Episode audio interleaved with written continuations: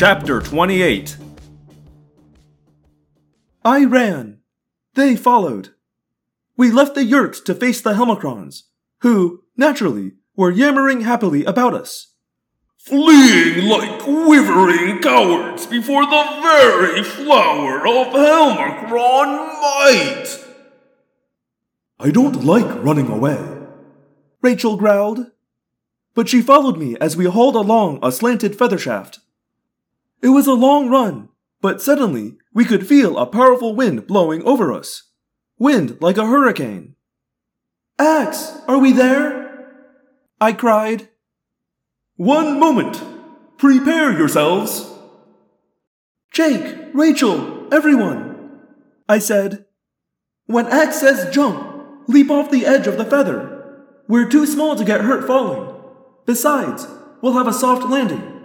As soon as he Suddenly, the Visser's monstrous morph was rushing toward us. I changed my mind, he said. I think I'd rather kill you. No! Ax yelled. We jumped, each to the limits of his abilities. My wolf body jumped pretty well. And then I was falling. Falling forever, with a grizzly bear not so far above me. Beyond the bear and the tiger, I saw a shocking sight. The Visser had followed us. His octopus like morph was falling, legs flailing. And behind him, like so many suicidal jumpers, came a dozen or more human controllers. Far above, at the limits of my vision, I saw a lemming rush of Helmacrons. But because Ax was moving slightly, we were all spread out across the sky. Us, then the Yeerks, then the Helmacrons. We fell and fell and.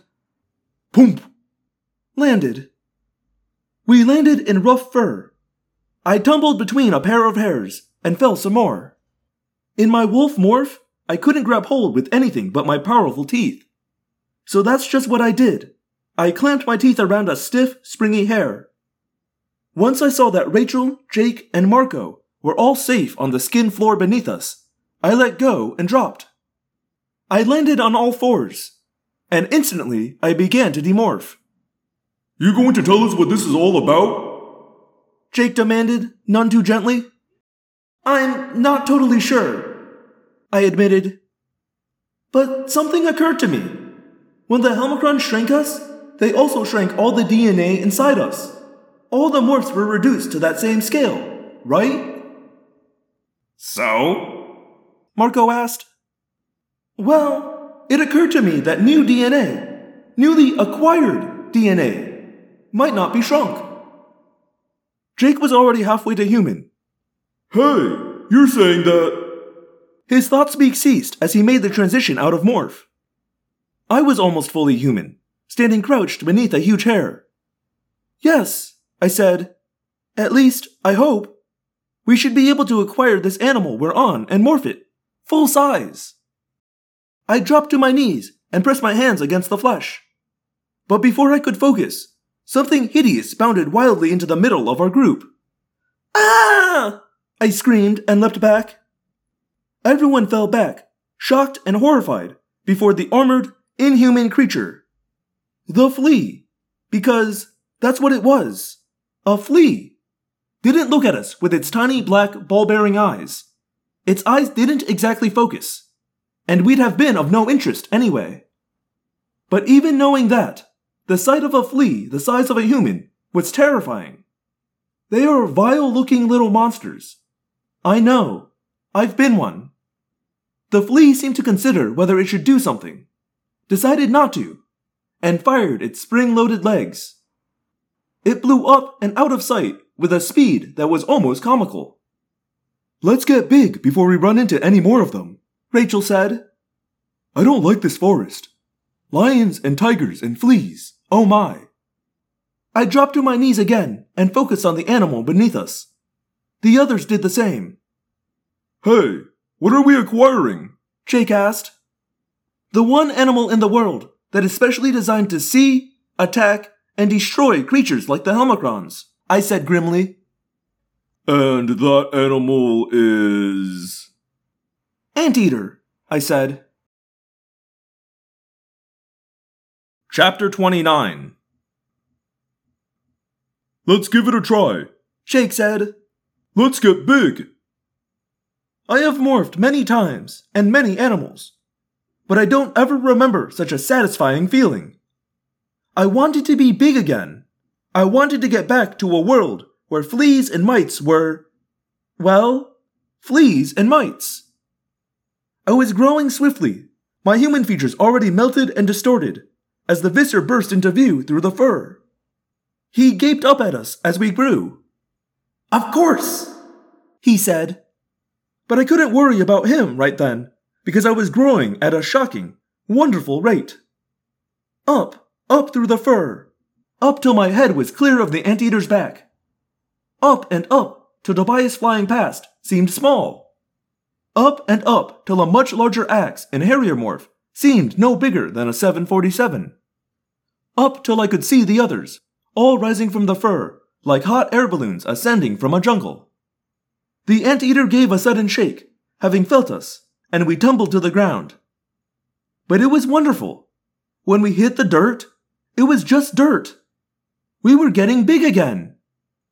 As you'd expect, the anteater I was becoming had good eyes, at least for small details.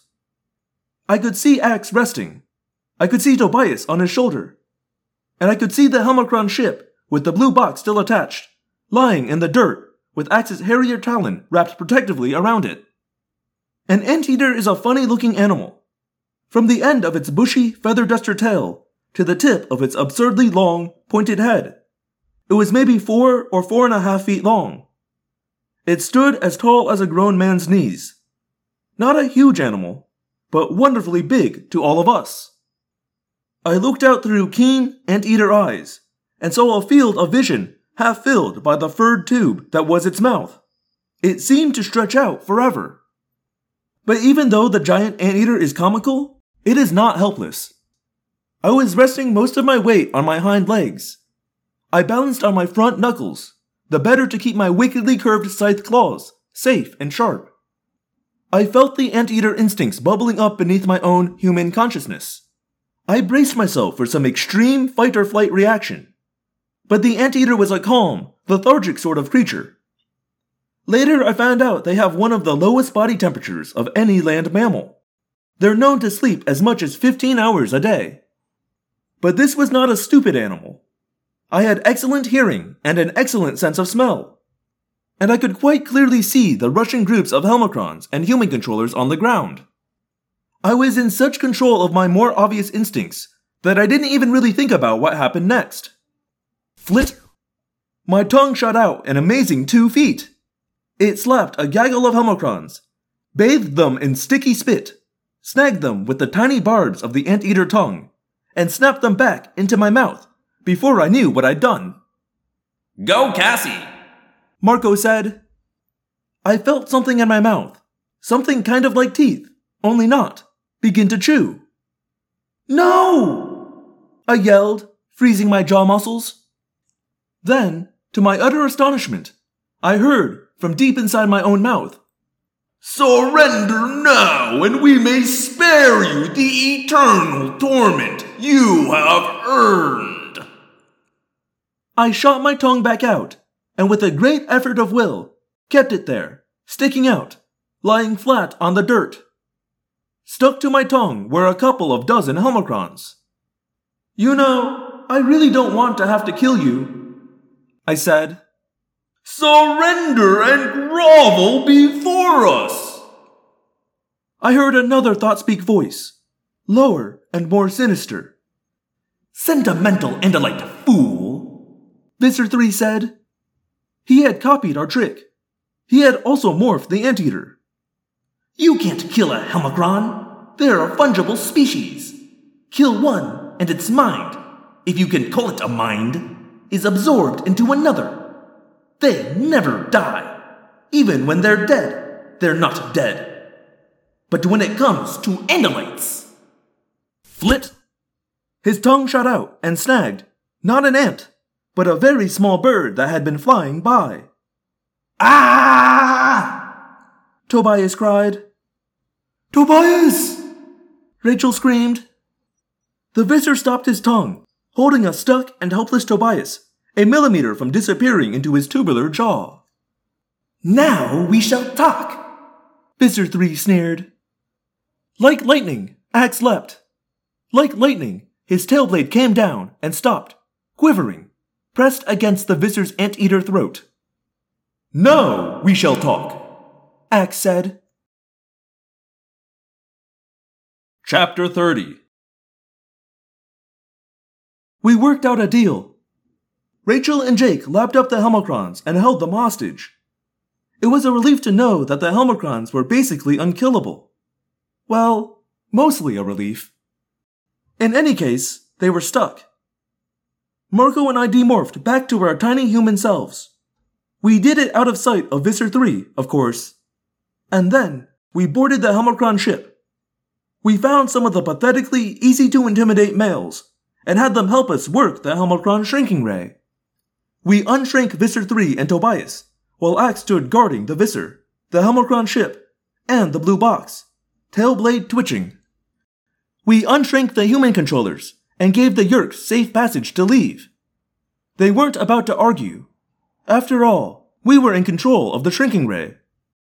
Visser 3 decided maybe the conquest of Earth would work better if he was bigger than a semicolon.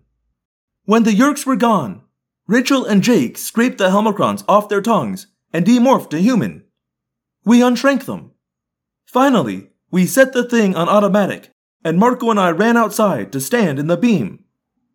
But not before we had a good, long talk with some of the Helmacron males.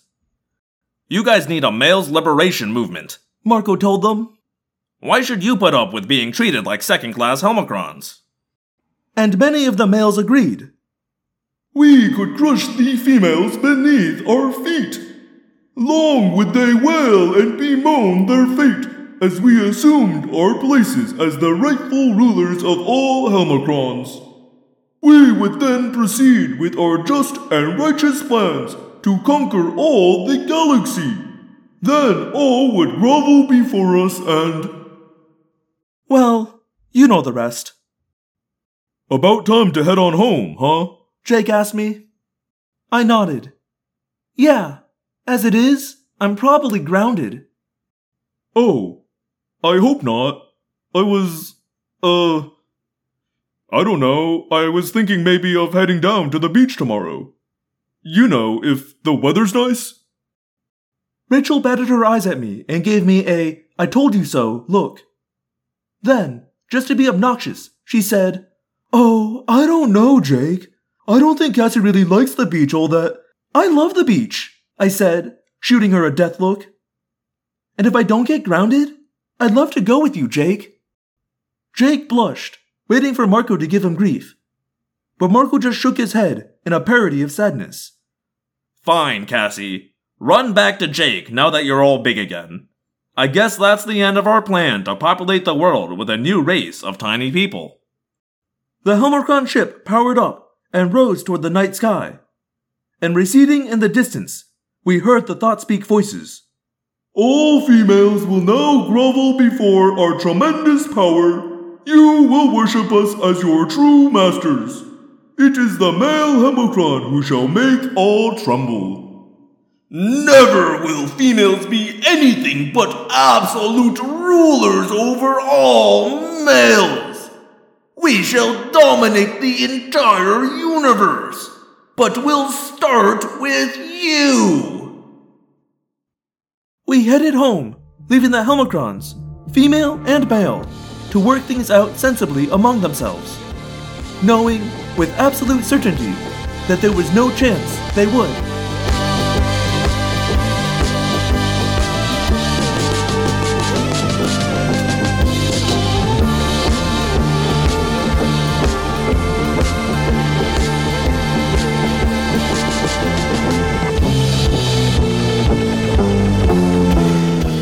Hello Audiomorphs, and thank you for listening to another episode of Audiomorphs, the Animorphs Auditory Experience. As always, this is your host, Daniel. And here we are, at the end of book. What book are we on? 24? Book 24. I keep forgetting. Um, we did it. Uh, I mentioned last time, this is not my favorite book of the series.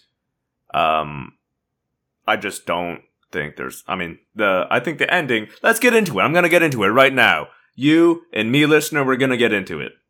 Uh, this ending kind of sums up what I didn't like about it, which was that, like, it doesn't make any sense, right? Uh, it simply does not. If Ax has Visser 3 dead to rights, what, why did we let him go?